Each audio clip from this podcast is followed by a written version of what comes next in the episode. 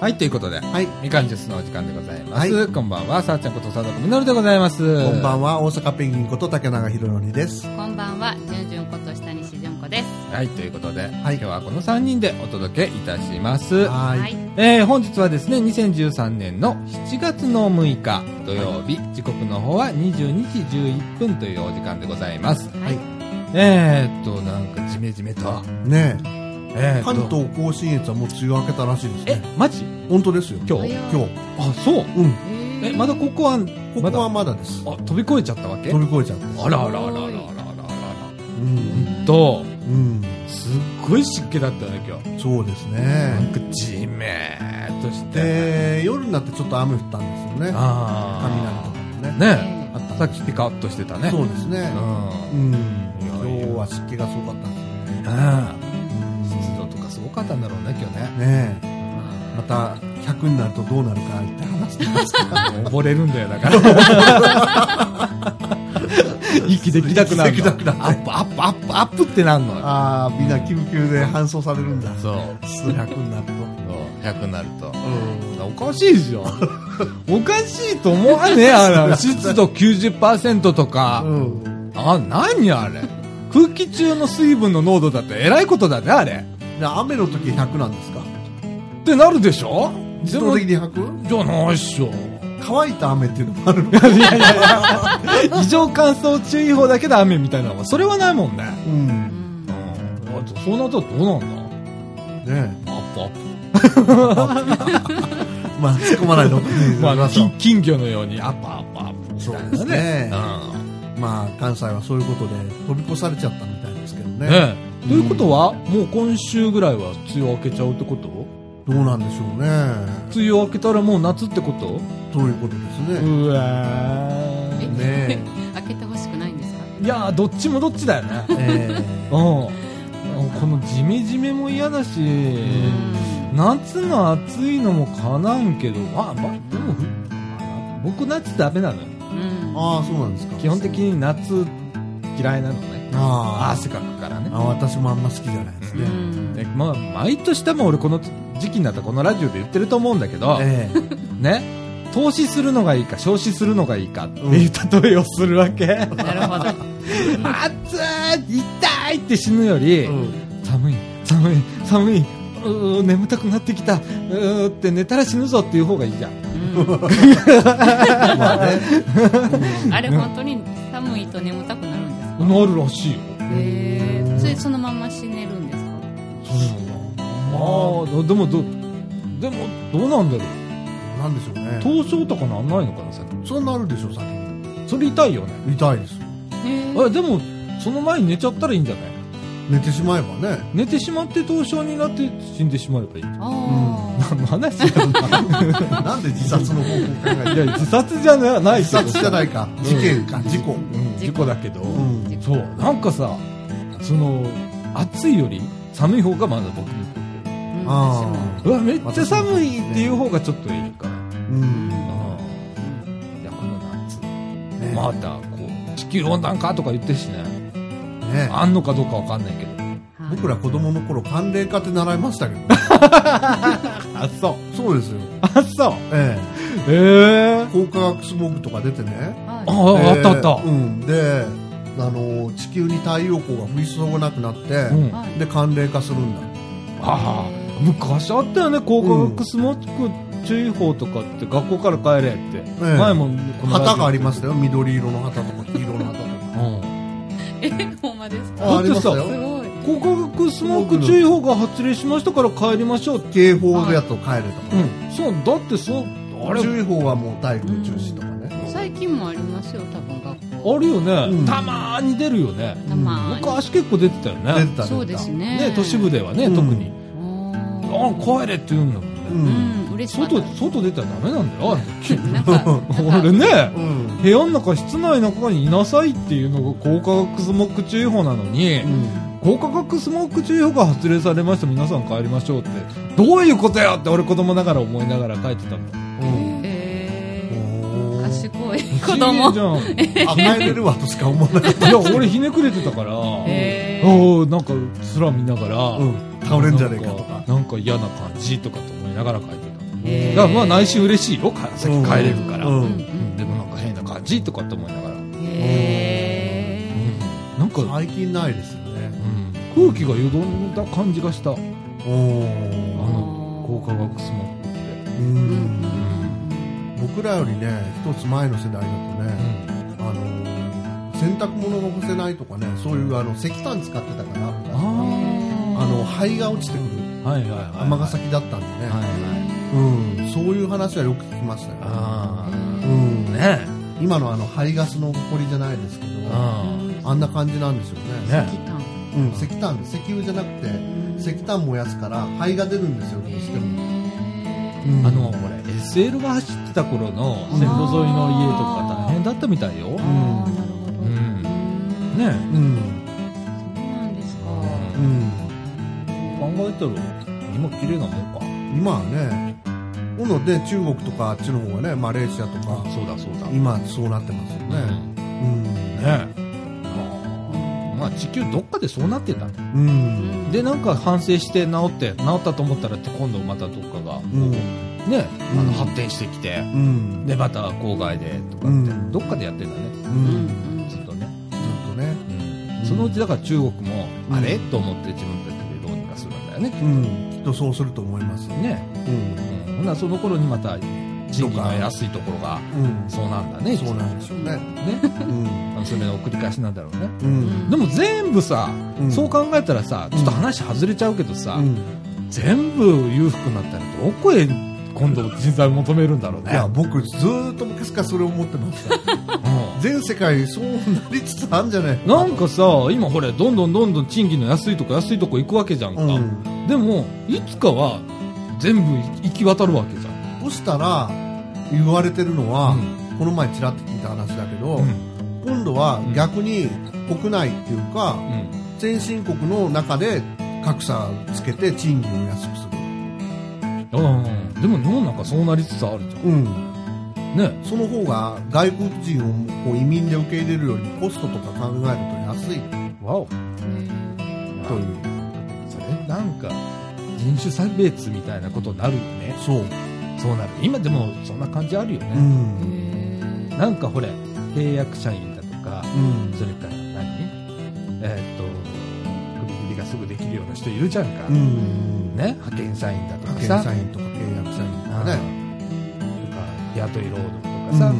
ていうのがさうんどんどん増えてるわけじゃんうん、うん、でそれをしやすくする法律になるんだよね、今度ねまたねうんで今までもずっとそうなりつなってきたんだよね、うんうんだからその収入の格差っていうのがどんどんどんどんできるわけねうんで正社員減るもんね減るどんどんどんどん減ってるもんね、うん今4割ぐらいだっけ、えっと、非正規雇用ってそれぐらいですね恐ろしい世の中だぜこれ俺社会人になった時規制超えてなかったんですよそういうの非正規雇用って本当ね、うんあのね全員パートになると思うよそのうちなりますよねうんそのそのうち本当に税金も払うの嫌になってうん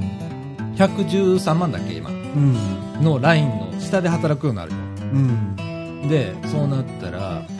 生活保護でみたいな感じで結びついてみんな生活保護になってみたいなねそうそう社会福祉が今度増大するんですするよそうするとするよね、うんだからそれをしてるのは誰かっていうと俺経営者だと思う、うんそれも一部分の会社の儲かってるところの会社うん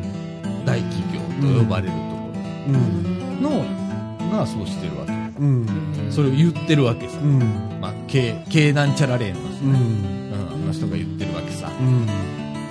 うんいやもう怖いんだよこう、いや怖いんですよ国の資本を全部食い潰すようなことになるんですようんほんでそれもね一部の人が言ったことが通っちゃう世の中っていうのが、うん僕はすごく嫌な感うんじするよねしますねうんいやだから今度あれですもう選挙ですよ選挙あ選挙があるんですよねねあのこのラジオ特定のあの政党言えませんはいはいえっ、と一応 NPO 法人はいやってるラジオでございますので、はいはい特定のあの政党を支持してはいませんのではいはい、えーとどっか入れて はいどっか入れでてく必ださいずあの選挙には行きましょはいうでその前にえっ、とこの間ちょっとね面白い書き込みがあってツイえッターでね、えーっと、とりあえず選挙行くじゃけじゃとかって、ね、はあ、はあはあはあ、あの、おっしゃる方が、はいまあ、でそれは僕はそれもそうだと思う。はいうん。でも、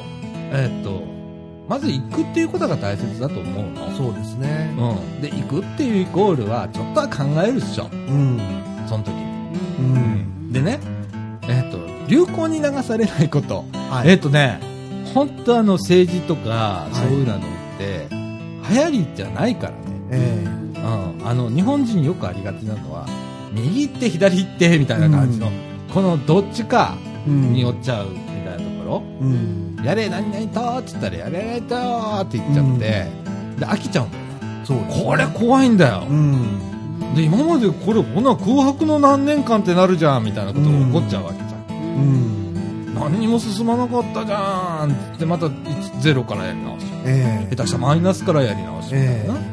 それを繰り返してきたので、ね、え皆さんちょっとかん考える余裕欲しいねえそうですねであの何政党を見るのも大切なんだけどうん自分が入れようとする人はいねえーとまず、えー投票する人、ええーが何を言ってるかえはいっていうことをまずええーよく聞いたり見たり調べたりする、えええー、と今回ネットの選挙活動が、えー解禁になっておりますので、えー前より随分情報が入りやすくなっておりまえす、そうですねネはいット検索もできますねそうですねなんえかーみんないいこと言ってるように聞こえるね。はいあの、はいその中から大きく自分の違うところを探すえっていう自分の自分の思ってることと違うことを言ってるまあ例えばね大きく分けたら今回は原発とか TPP とかいろいろあるあとは社会福祉の問題だとかはっていういろんなものがあるんだけどそれだけにとらえらとらわれずにいはこの人は本当に、えー例えば福祉の面でどう見てるかとかっていうことも大切になきゃいけないしい。それを全て判断しないうんと難しいけどうん選ばなきゃいけないその中から選ばなきゃいけないのが選挙なの。うんでそれをなんか難しいって言っちゃって例えば選挙もう分かんないから行かないわっていうのはこれねあの本当ダメなことだし、うん俺それの後に文句言っちゃいけないと思ってんのうん選挙行かない人が行ってない人が後でうーだこうだって言ったってうん俺何言ってんのと思うわうけ、ん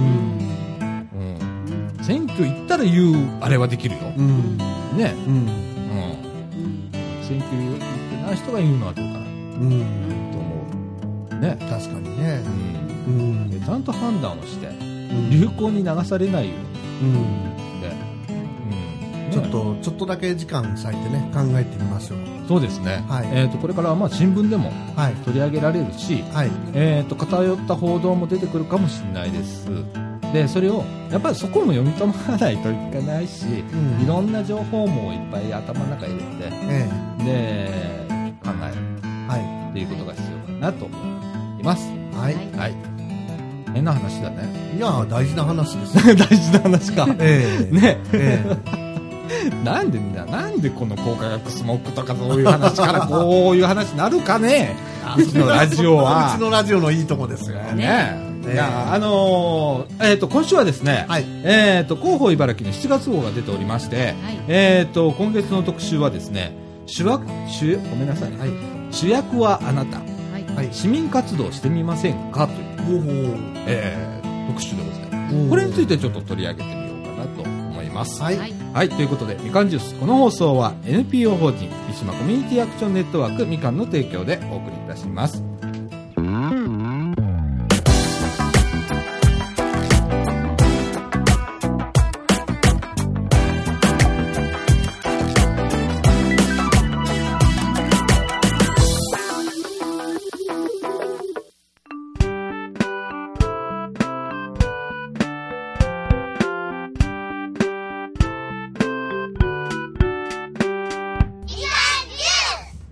はい、ということで、はいえーっと、中枠1の時間でございます。はいはいえーっと、今月のおー広報茨城7月号の特集、主役はあなたあー市民活動してみませんかという、おおえー特集でございます。ぴったりですねはい、あの我々も、はいえーっとこれ難しいんだよな市民活動うー。んあのーこのラジオが市民活動かどうかっていうことは知りません。 ははい。い判断委ねます委ねます。はい。はいえーっとですね、えーまずこれ読みます。はい。はい魅力ま、魅力ある街を作る市民活動ということで、はい、はいえーあなたは今市民活動をしていますかと。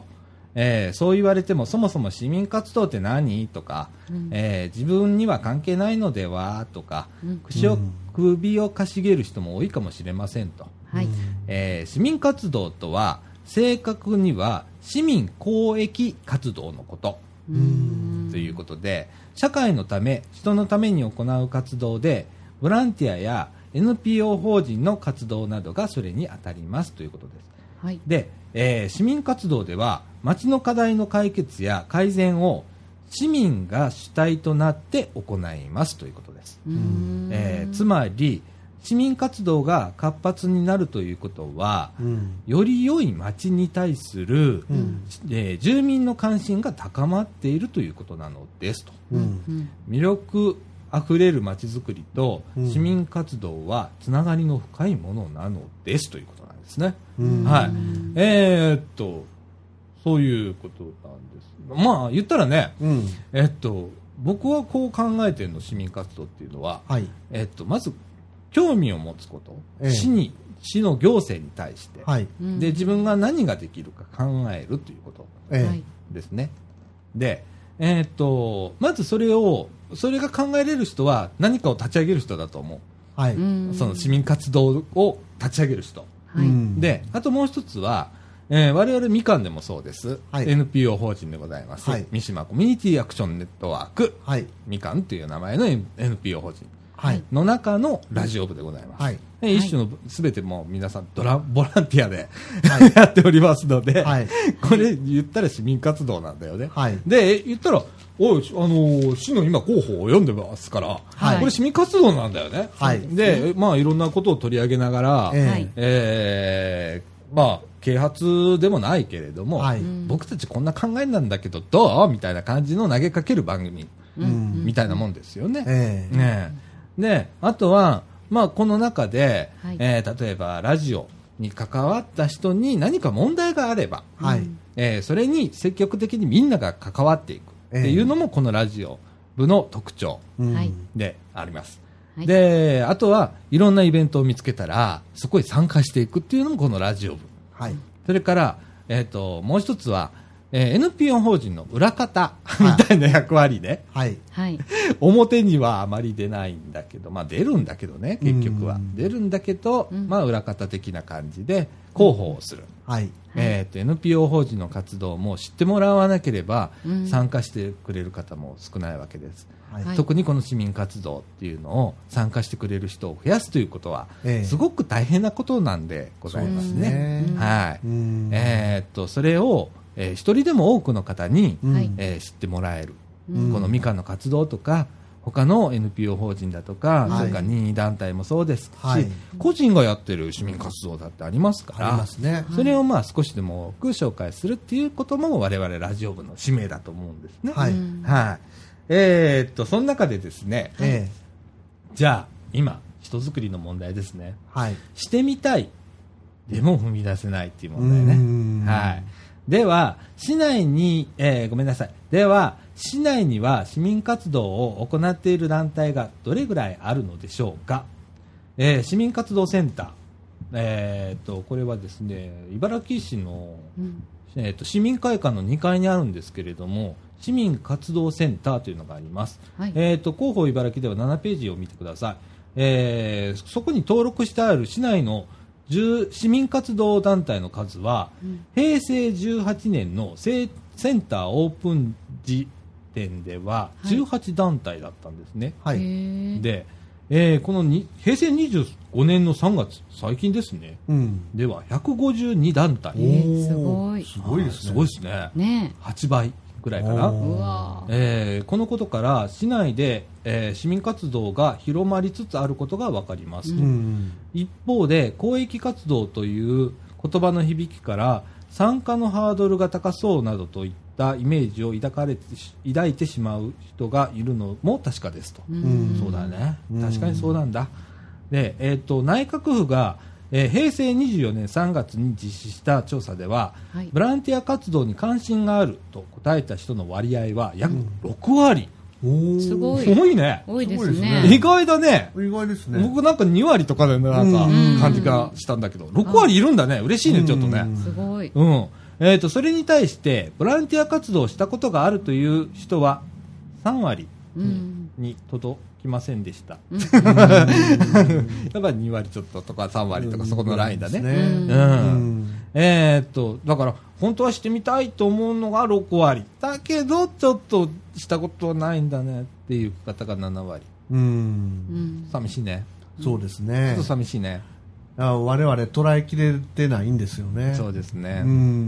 んだから、えー、としてみたいけど踏み出せないそんな現状がこの数字に表れていますというこうと、へんえ。でもさ、うん僕らどうだろう普通に僕なんかは、うんなんかひょいっとちょっとしたきっかけでちょっとこう、えこのみかん屋さんのことを聞きに生かされたわけよあるところから、はい、うんね。まあ白浜なんだけど、は ねでそこにいたはい。えーっと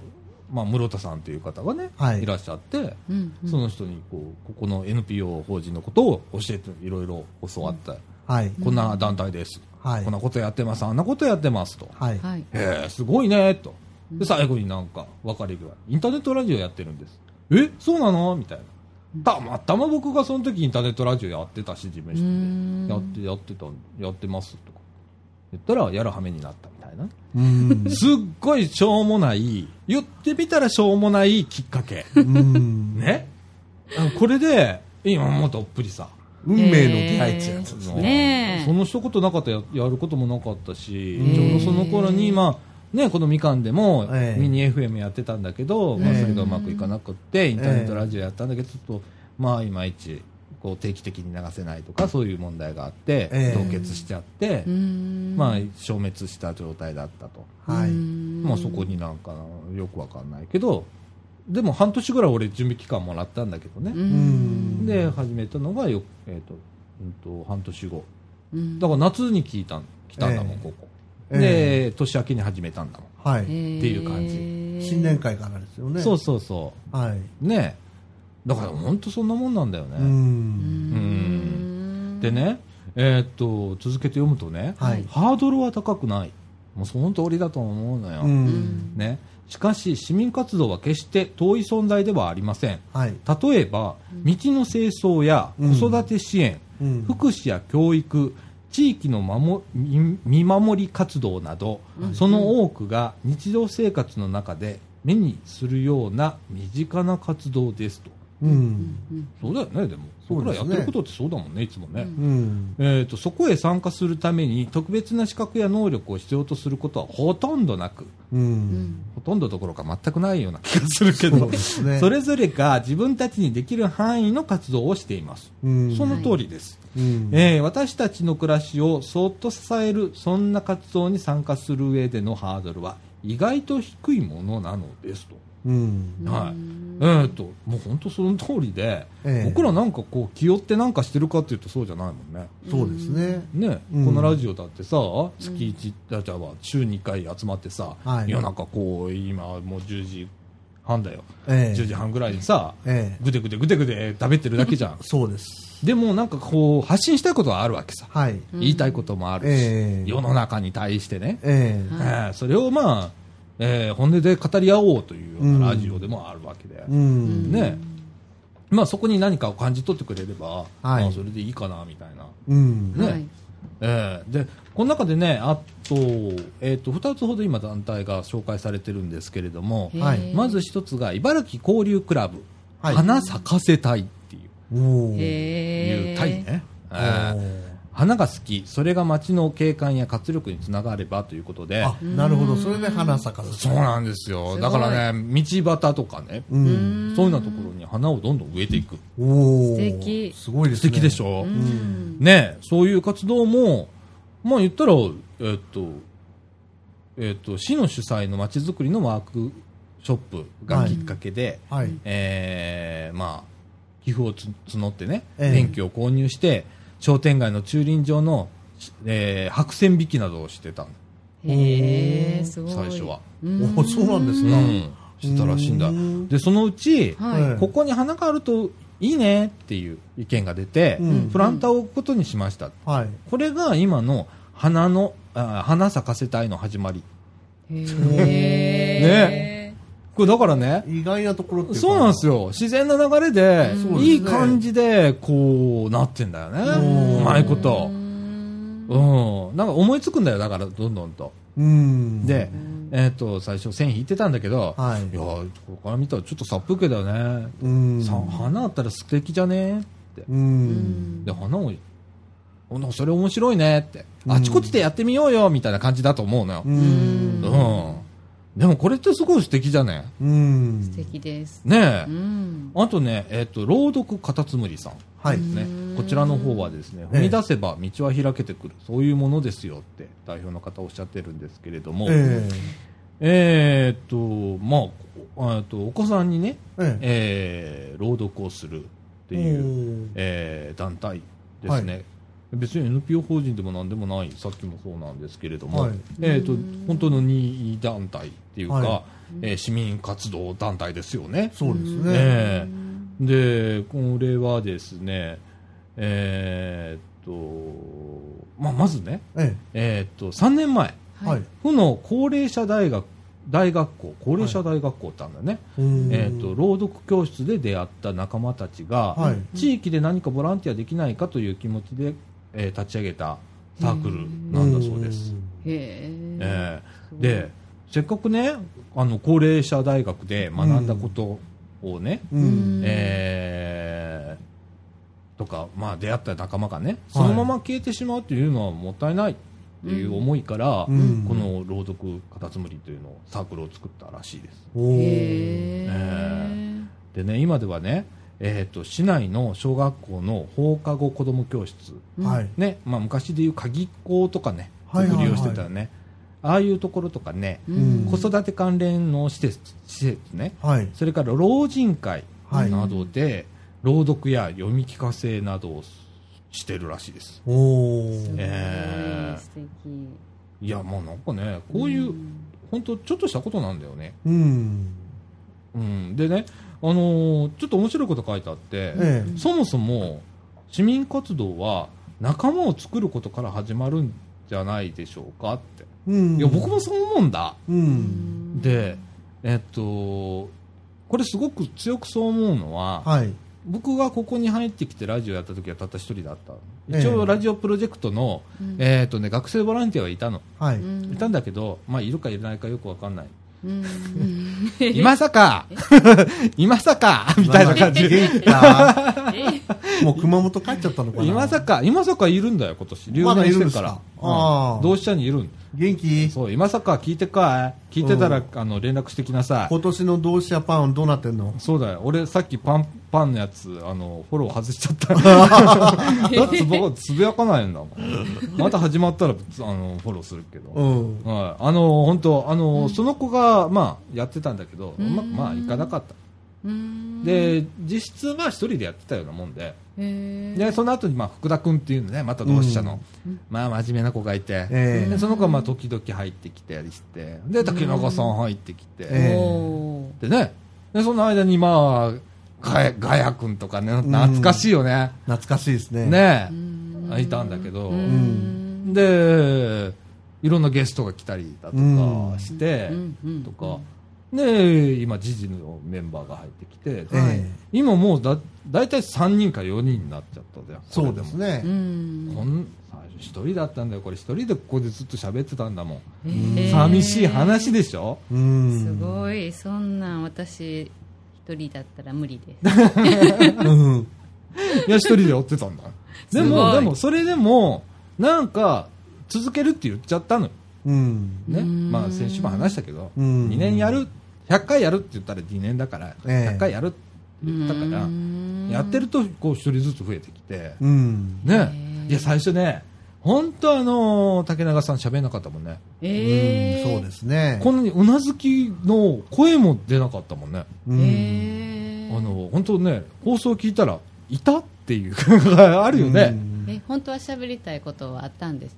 かその時どうですかね。最初はやっぱ緊張してたんでしょううね。ん。うんねなんかすっごい遠慮してた感じがあるもん。へえでこんなに声出してくれなかった。うーんとかあそうなんですそかうですよね。いや私はこう思いますなんてことは言わなかったもんね最う初。ん。へえそう考えたらさ、うんまあよく喋るようになったよ。う。うんん竹中さんって。うんもともと話すのはお好きなんですか割と好きですよ。ああ、ねはいへえうんじゃあ合ってるんでしょう合ねってる合ってる。ううんん、うん、で、あの、俺、適当なこと喋ってっから、うんよくあの、ツッコミ入れてくれるし、おーすごそういいった面ではね、すごく助かる。へえそう。だから続けてたら、まあ、ちょっとずつこう、人が、人の輪が増えてきて、ううんえー盛り上がっていくのかなっていうのがそうですねやっぱり2年必要だったねうちの場合はね、継続がやっぱり必要だったんですね。そうすごいですね、うまんあ、楽しいじゃんこうやって3人で喋ってたら、う。うんんなんかさうんでこれが、まあ、市民活動と言えるかどうかは 僕もちょっとこのラジオがどうそうなのかどうかは分かんないけれども、うんうち NPO 時の中のうん一、えー部署、はい であるわけよ。はいええね、その中でやらせていただいてて、まあ、こういうことを取り上げてる以上は、まあ、ええ市民活動なのかなとかと思ったりもするんだけど、はいうんうん、あのいろんな活動の方法があります。はい。で、はい何か人に公益活動っていうことがすごく、うんその言葉を難しくしてると思うの、うん公に、うん。えーっとなんていうのかな役に立つこ利益を生とむみたいな利益を生うむん。っていうねんあのそれがその活動があの市民活動じゃないと思うのね、うん。あのこのラジオがたった一人しか聞いてないんだけど、ね、もしねうん。でもその一人がものすごくこのたラジオを楽しみにしてるってなったら、ええ俺それでもやってると思うの、えええうんその人のためになるなら、え。う。うんんっていうぐらいの価値で見てるのよ、うん。うね、ピンポイントターゲットなんだけど、はい。うんんでもねそれでもいいと思う、ううん。んまあ、だからすっげえ有名になるための活動じゃないから、うんね、市民活動っていうのはすごくみんなそれぞれが地道で、うん。ねうんだからね、仲間づくりの一環としてもいいし、まあ今言われてるような居場所づくり。そうそうそう、んねで自分が好きなことをその中から考えて、まあ、犯罪的なことは別 にして、そうそうじゃなければ僕いいと思うんですよ。うんうん。ね、ん例えばさその、えっと、例えば不登校がいたとするじゃん、はいとか、あと生きにくいとかって、はいなんか生きにくいっていうのは生きるのね、はい。なんてことしんどいとかって言ってる子多いじゃん最近、はいはいよく聞くじゃんツイッターとかしてたらよく見るじゃん、見るね。ねでそういうのが集まってもいいわけさ、うん。でそれでワイワイガヤガヤやってりゃそれは俺市民活動だと思ってんの、うんねうんさまざまな形があると思うの、ええでその中で例えばさ1人が2人になり2人が4人になりとかってなっていって、えで1人が卒業していくっていうのいい形でね、ええ卒業していったら俺それもう完全な市民活動だと思うのねえ。そうですね。うんうだかん。らいろんな形の市民活動があるうでん。自分で作っていってもいいし、うん。はいえー既存にある市民活動を、うんえー探していただいて、うんでえーそこに乗っていただくという手もあります、うんはいえーこのラジオに、はい 乗っていただければ漏れなく市民活動がついてきますみたいな問題そ 言ってしまえばね、はい。はいえーちなみに、あのーそうなんですよこれがちょっとで、えーっと最後にね、はい。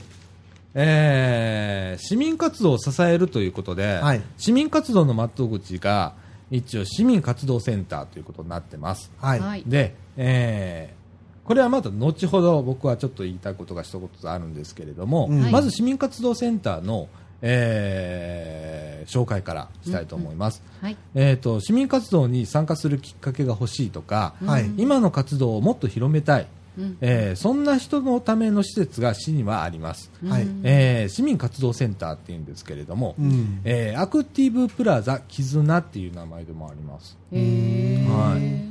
えー、とセンターははい市内の市民活動の活性化を図るためはい。平成18年、うん市民会館の2階にオープンしましたとはいうん以来市民活動の窓口として多くの市民団体の活動を支援し続け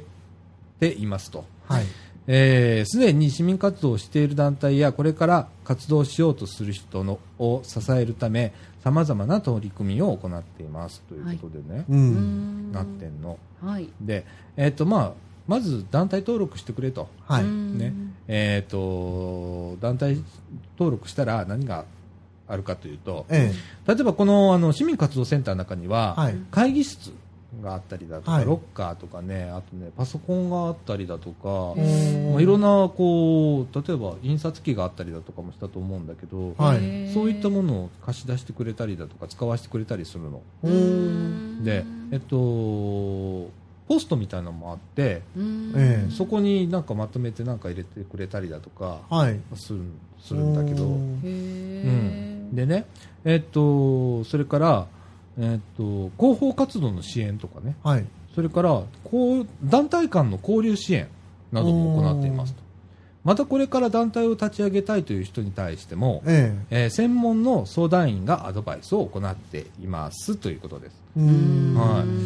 いで、えっと活動したい市民のためさっきは、えっと団体の話ね、はい今度は活動したい人どうしたらいいのっていう話なんですけれども、えっえとセンターを利用できるのは団体だけではありませんとえはい市民活動への参加のきっかけを探す市民への支援体制も充実していますと,、うんええーっと市民がスムーズに活動に参加できるよう希望に沿った団体を紹介したり、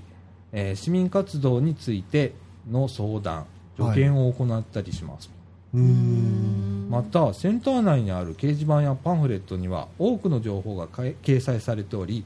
気軽に団体の活動について知ることができますはい。他にも市民活動に関わる研修や講演を毎月開催するなど、うん市民活動についての理解を深めてもらう取り組みを数多く行っていますとうはいんで最後に、えーっと市民活動の主役はあなたということで、うんうんえー今、地域や誰かのために何かを始めようと迷っている人、えーっと勇気を出して一歩を踏み出してみませんかということです。うんえー、と今、市民活動を頑張っている人その活動をもっと広げてみませんかということで、まあ、我々に言われているようなもんですそうですねそう ですね今のはね市では新しい活動へ、えー歩み出そうとする皆さんを今後も支え続けます、うんえーこの街にあふれているたくさんの活動の場皆さんがその気になればいつでもそ自分が一番輝ける場所を見つけることができます市民活動の主役主役はあなた自身なのですからということです、うんえーその通りなんですが、はいまあ、僕はちょっと,、えー、とかねてからちょっと気になることがありますはっていいうのがこういう記事を紹介して言うのもなんなんですけれども市民活動センターっていうのは市の施設なんですね、はいはいそれとは別にその横の建物にえ福祉会館というのがありますはいうんそこの4階かな6階かな4階だったと思うけどえっ、と茨城市社会福祉協議会というのがあります、えはいうんその中にもボランティアセンターってあるのねお ーうんでまあボラセンって呼んだりするんですけど、はうんうんそれはボランティアを斡旋したりだとかすんのうんうーんでなんで2つあんのって俺は思ってんの、うーんでこれは本当にうんと二重行政じゃないんだけどなんだろうね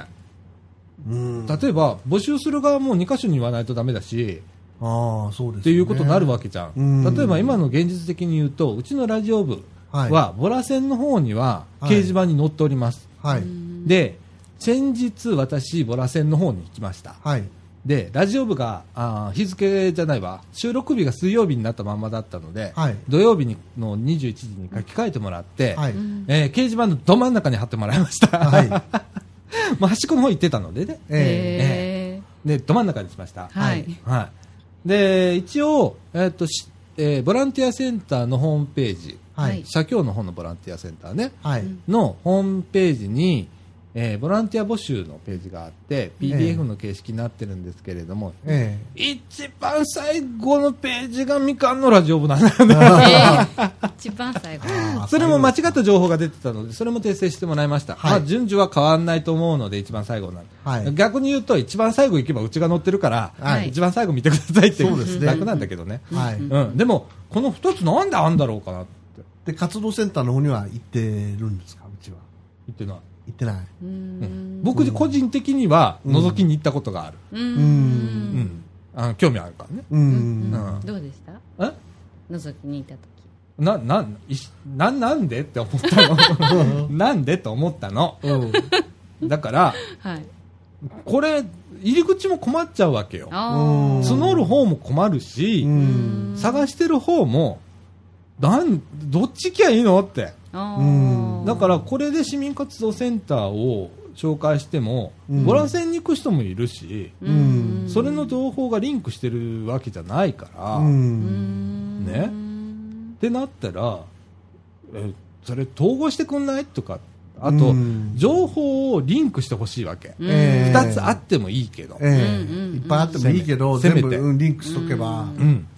だから、ボラセンに言ったら必ず市民活動センターにも乗る。ううんんえー市民活動センターに言ったら、ボラセンに必ず乗るうっんていう状況にして、うんで、あの、これね、支援の仕方も違うんだよね。うんえそうなんですか一緒じゃないん微だ妙に違うんですか微妙に違うんだ。へうんえ特色があるんですか特色があるんだ。うーんまあ、やる気の問題っていうのもあるかもしれないけど。えどっちがやる気ないんいでや、すそれ、かそれ聞かない で。殺されるよ、そんなこと聞かれたら。 うん。でも、あんの。へーで、えっと、できれば、どっちも言ってくださえそうですね邪魔くさいじゃないい。ですか邪魔くさいですけど、うんえー、と市民活動センターで、はいあちょっとボランティア自分に合うのないわと思ったらそこで諦めるんじゃなくて、ええその隣に福祉会館ってありますから、はいあー ちょうどいい隣の、ね、い場所にあるんです、はいなるほどねまとなりですよ、はいうんにありままとすめんてでいくのにちょうどいいですちょうどいいいいです、 はいじゃあまとめろよという話なんですけど、 ね、あのそこへ行っていただいて、えええー、と行ったらみかんのラジオ版乗ってたりし ますので。ええはいねえあのここら辺はちょっとねあの我々もちょっと市民活動センターに行って、ええー調べたりだとか、はいちょっと僕も今ちょっとここの市民活動センターの会議室を使いたいなと思ってるの、えはいへえー、とちょっとユーストリームの配信講座講座ですねとラジオインターネットラジオの制作講座、はいうんこの2本は、えー、とうちの活動費稼ぎにちょっと行いたいな、でもっとこうラジオを流せる人ーはいあの市内でこのみかんジュースだけじゃなくて、はい実はね、ポッドキャストだと南茨城の方でね、え個人がやってたりするのよ。うーうんなんか二人組の男の子かなんかがやってたりと、結構面白いんだけど、へうーん、負けてらんねえやと思うぐらい。えうんへね、ーあっちはなんか本当バラエティ番組だから、うんいいなあ、好き勝手できて、みたいな感じなんだけど、うんいへうんーや、そういう人がね、増えてく来てくれたら、うん面白いんだよね、インターネットメディア。茨城からそうですねメディアいっぱい発信してごらん。ラジオの街そう。ねそれもネットメディアの街とかって言ったら、ん結構かなり、かなりいいぜ。うんみんなそれぞれ言いたいこと言ったらいいんだから、ええね、せまあ責任ある言いたいことね、はいうん言ったらいいわけだから、えうえんああ、面白いぜ、んないぜ、うんで、プラス生放送みたいな形でユーストリーム。えまあ、うちのあのーみかんジュースでも、えっ、と、去年度は、うんえー6本から8本、えはいおーユーストリームの番組に流しましたけれども、うんええ今年、今年度、まだやっておりません。はい。まだゼロですはいえー生放送しなきゃいけません。はいなので、はいえーそういう配信もできる方を育てたりだとかううんっていう、うんそれと同時に、まあ、うちのラジオの参加者を募るはいうんっていう感じでね、えはいうん、その場所として、まあ、市民活動センターちょっと使わせてくんないかな、えうんうんちょっとこの中でネット引けねえかなみたいな、うんへーっていうことをちょっとこう考えたりしてるんであの相談しに行かなきゃいけない、そうですね。へーネット使わしてっつって、ううん。ん、ジムブースはネット使えるらしいので、うんそっからランケーブルあうち 50m 持ってっからみ持たっいてまなすから。ねえ 50m は引きますよみたいな実績ありますからね。実績ありますから自分たちでもうあとは引くのでははいい。使わせてくださいみたいな形でちょっと相談してうんやろうかなと思って、おおーちなみに会議室安いのようーんえっとね、はいえー9時半から12時250円お安おっとかなのねはいでえっとまあいろいろまあ条件はあるんだけど、えうんまあうちは使えると、え。はい。ええということなんでおーなんか夕夜とかね18時半から21時半300円うこんれ水金のみなんですけどね、ううーーん。んもう結構使えるじゃないですか使えそうですね。ねねえいいですねはいなんででも休日空いてるのかな そこが役所間問題なんだよねうあー。ーうんんなんあでも土日は空いてるか月曜日休みなんだようーんあーうんうんうん祝日と月曜日休みなるほ土ど。日はやってるから、うん。使えるねうんあの市民活動センターの方あの近々お伺いしますので、はい。よよろしくお願いしますろしくお願いします。すお願いしすえーということでございます、はいあの市民活動っていうのは、はい本当に気軽に考えてください、うんであとは、えーっと例えばあのその輪に中に入るうんっていうことがすごく難しいかもしれない最初は、うんちょっと抵抗があったりだとか、ううんんもうその門を叩くというところが難しいのかもしれないから、えうんえーそういった意味ではこういう市民活動センターとか社協のやってるボラセン、ボランティアセンター、えーボランティアセンターをうん返してえええ紹介してもらった方が入りやすいかもしれないね、そうですね。直接来るよりはね、えうえ。へん、ーあのうちもあったのよあのボラセンを通じて、はいえー、斡旋が何件か今まへでうーん。ただ土曜日の晩だからってダメっていう人が、うん何名もうん。ねうん事務局通じてへ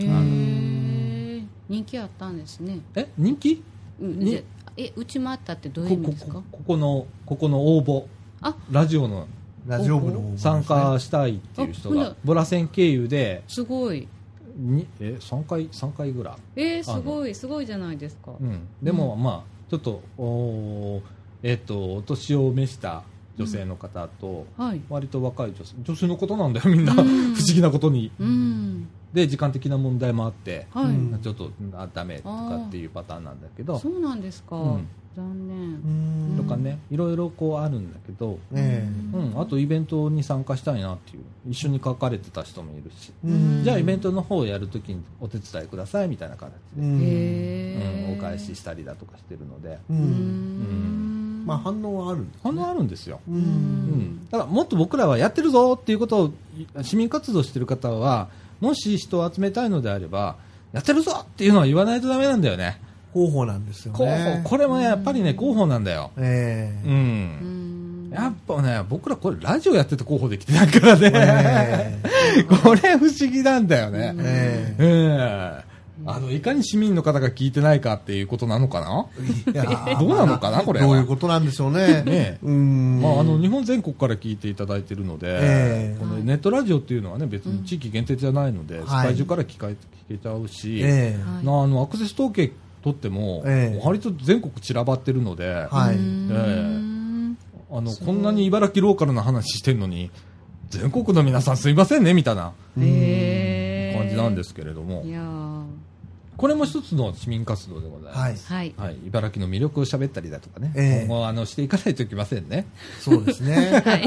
茨城のイメージアップをはいそうです。こうね、はい担うのもこのラジオ部だったり、はいとかね、うんはいなるほどありますはいこんな感じでございますはいはい、はい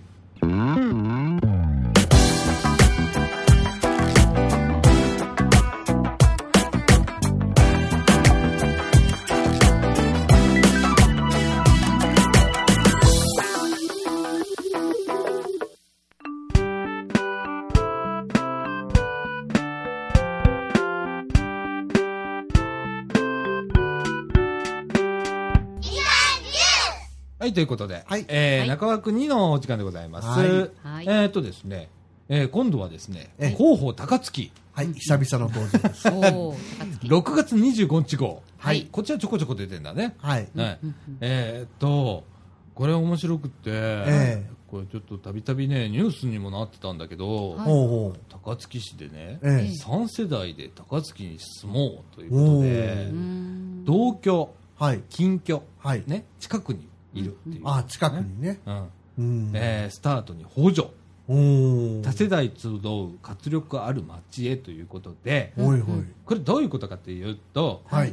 親がはい高槻市に住んでいてはいはい他市からはい他の市、ねうんはいうんあー都道府県でもいいです、はいから、えー高槻市へ移り住んできて同居したり、はいえーあるいはそばにうん住む、ううんんね高槻市内ではいうんの家にですね、うんえーっと補助が出ますと、おーおおおーやりましたな高槻とうとう月とうとうやりましたねすええということはですね、ええ何が、何がどうかというと、えええはいえこれ、高齢者阻止 高齢化阻止うんうんそうですね言ったら、ええおじさんおばあさんいるところうに、んええ若いやつを。うん呼ぼうとんれまあまあ逆のパターンもあるかもしれませんけどねでも逆に、ええ来た時は補助出ないんだよ、だから。あそうですかそう。あーだから、逆は出ないわけです逆かは出ないんだよ。うんだあからあおじいさんおばあさんが来た時は出ないんですそうそうそうそおう。じいさんおばあさんが行った行った時ですよねそうです。あの、市内に、親が市内に1住ん年で以て上以上住まれた人ううんんのところに、うんにえ子供世代が来ると来ると。うーんなったら、ほんで、えーなおかつですね、えええー、と子世代がはい中学生以下の子供と同居、ああそこここがここがキーポイントううんん中学生以下ねだからうちみたいなそうそうそうそうそうそうそうなここがうまいうまいねこれで若返りだよううんこれ取り合いなんだよこれみんなやりだすとそうですよあねー茨城とかさ摂津とかさええ箕面とか吹田とかでやりだすとうち来てくださいうち来てくださいって ねそううち来てうち来てってなって若者取り合いなんのうあんーえ補助ってどれぐらいえーとなんね、ですちなみに補助は、えーとまず、かはいえーとこれ難しいんだけどね、はい うん非常に、うんうんえーとまず住宅取得補助金はいあーっていうのがあります、はいでそれが、えー、と10万円、はいうんまずね、はいうんうんでこれは市内、はいはい市内でもいいの、うんはいうんうんね、市内の場合10万、はいうん市外からの転入は20万、おおーあ市内から市内に移る場合ももういいみみたいね、これね。いいねたいへえででリフォーム補助金っていうのもあります。はいえーっと工事後に新たに3世代で同居、えーっとかっこ工事前から同居の場合は対象外、まあ、そうですね、うんまあえーで子または親が市内に所有する住宅ううんんで子または親が平成25年4月1日以降に契約した工事うん市内の事業者による工事うん工事費用が10万円以上、うんああ市内の事業者ねうんで同居を目的とした工事うんね、確保して住宅本体、えー住戸内の工事など、うんということで、その場合はですね工事費の3分の1上限20万円までもう市外からの転入の場合は上限20万円まで出ますと、おーえーということでございえます20万20万って言わなかったえー、と工事費の3分の1上限が10万ですあそうですんねんはいんはいごめんなさい、で市外からの転入の場合は上限20万はいへです円、えいやいやいややりますそうなであすねこれうね、んいや本当でもそうしないとダんメなのかい、うんこれね、はい政令指定都市だからできるっていうのはあるかもしれない政令指定です中核市ねうん中うんうん、高槻は中核市だから、ええ中核市だからできる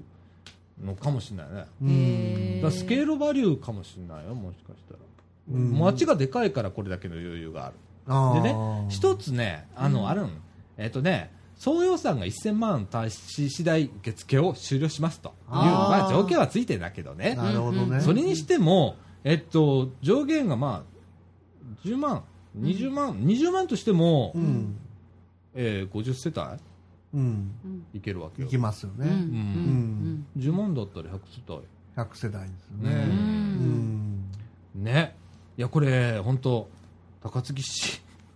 考えたね。うんう考んえましたねね、他の多分地域ではやってるのかもしれない北摂地域では初の取り組みですということで、みたいですねえー、いやー高槻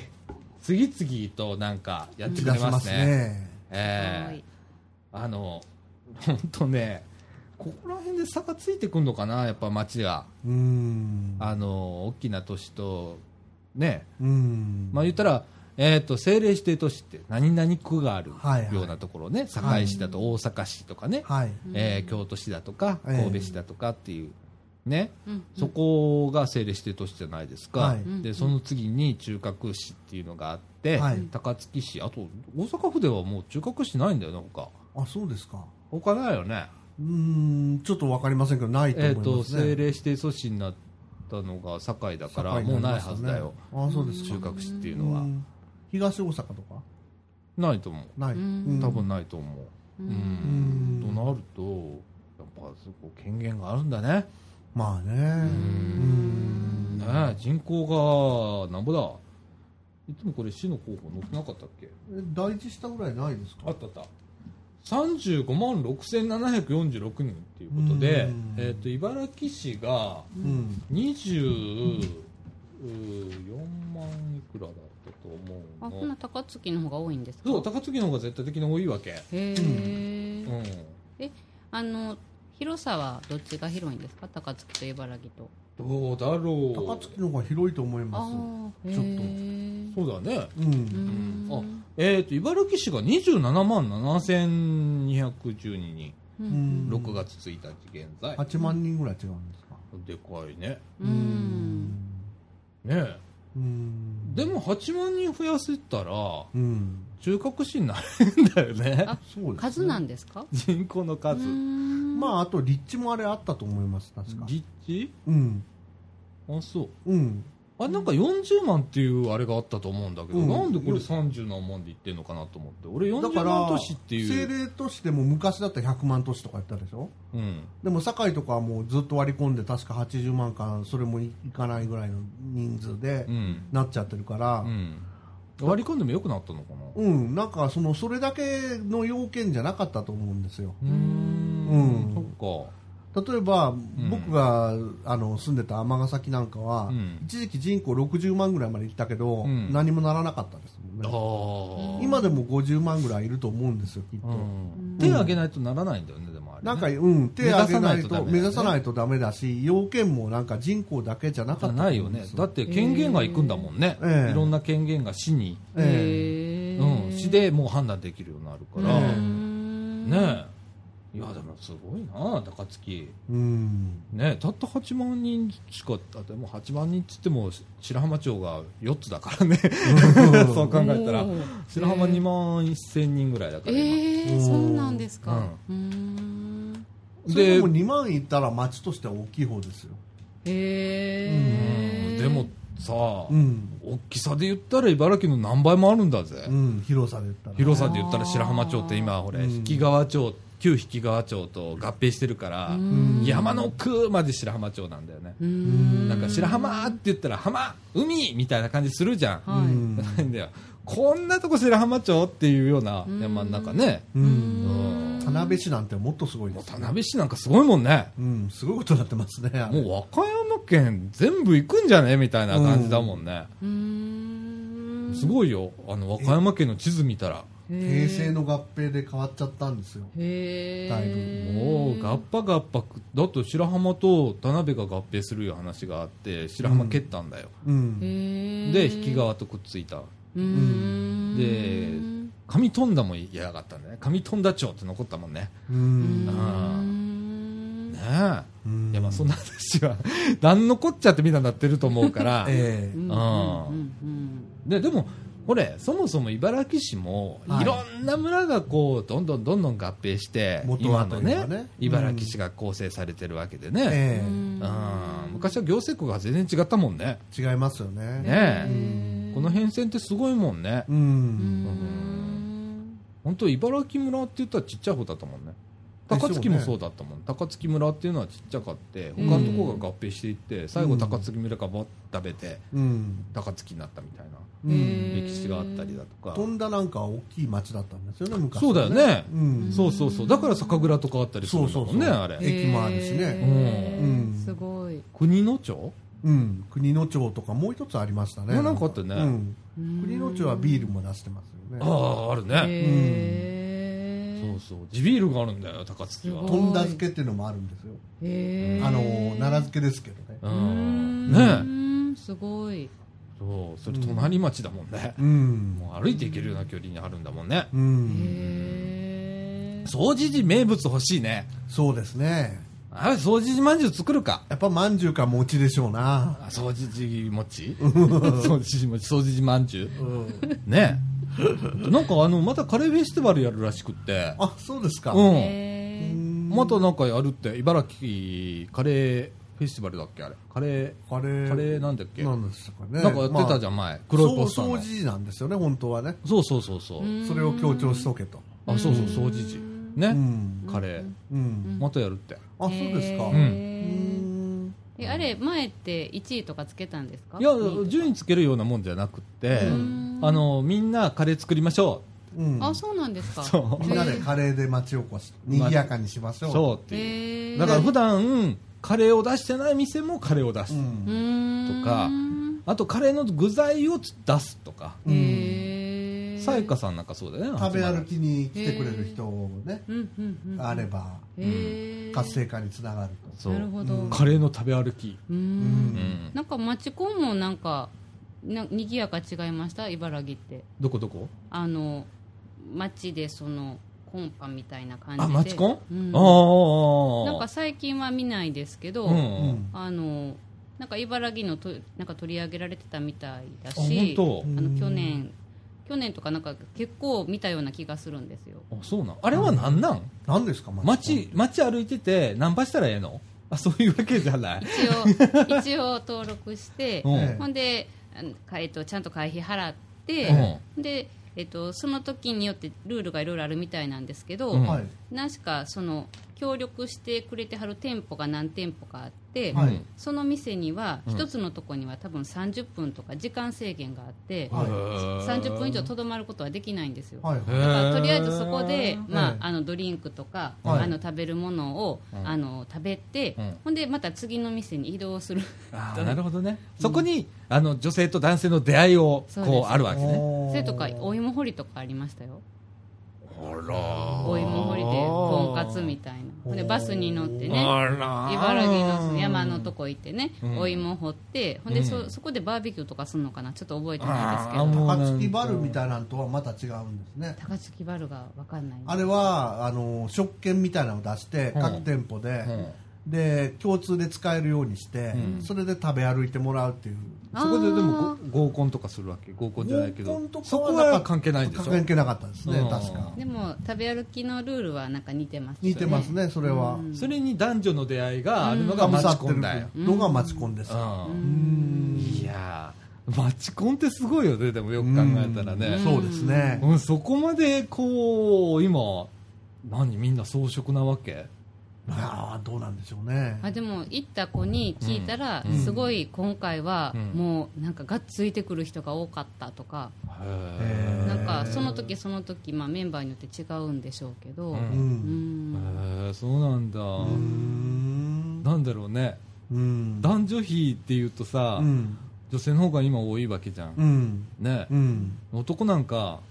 よくよく考えたらさ、うん待ってても大丈夫な感じがするじゃん、うんなんか女性多いんだからさ、うんう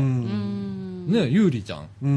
うん数で言えば、うんうんでもよく言われるのは結婚的利益とか言うじゃないですか、うんの人数は違うみたいですそうなんうん違うみたいああそうなんや、んえーえそれは女性の方が少なかったりするわけうんなんか統計にもよるけど、うんん大体イーブンになってるみたいああそうなんだ長生きするから女性の方が人数が多くなるそれもあるでしょうね、うんでも普通に生まれると女性の方が多いんだそうですどのへ国も、えううんん、うんうんうんうん男性があれ遺伝子的には異常言うたらおかしいけど違うんよねああの女性が基本って言うもんねあれ女性が基本なんよね、うん普通にしたらうんなんか劣勢遺伝しやすいのは男性そうそうそうそうですよね。うんねうんいやでもねうんそすのマチコンっていう時代になっちゃったんだよねねごいですね。ね合コンって言ったらなんかもう見え見えだから分かりやすいけどさ、うんマチコンってこれシガーやってたりするんだよねね街によってはねあそうですよね。企画をねうんいやすごい時代になったもんだねうんねね出会いをそこにうんなんだ、えうんいやーどうなんだろう今それより結婚的歴ってあんの今はどうなんでしょうねまあうち晩婚化とか言ってますけどねねえ晩婚化高高齢少子化うんうんうんってだよね言ってますけどねううんんまあ、うちもまあ大概晩婚だったと思うけど、うん30過ぎだからね、ううんん、うんいやだからさ俺思うのよ10代でさ結婚する子いるじゃん、うんうん俺しっかりしてんなと思うんだよ大体ヤンキー多いじゃん、うんまあ、今ごめんね主主観的に今言っちゃ ってでもヤンキー多いじゃん、うんぽい子が、うんでもさ子育てちゃんとしてさ、うんすっごいしっかりしてんのね、うんもうもうなんか元ヤンみたいな感じでさ、うん茶髪なんだけどさ、うんでもしっかりしてんだよね、ううんんで子供3人とかさうん4人とかさ、うもんうよっぽどこう国に貢献してるよなみたいな本当ですうんね。で普通ね、ううんうちも子供いないから人のこと全然言えないんだけど、うんうんうんね、うんすごい。本ううんん当いや皆さん本当あの子供産みも思う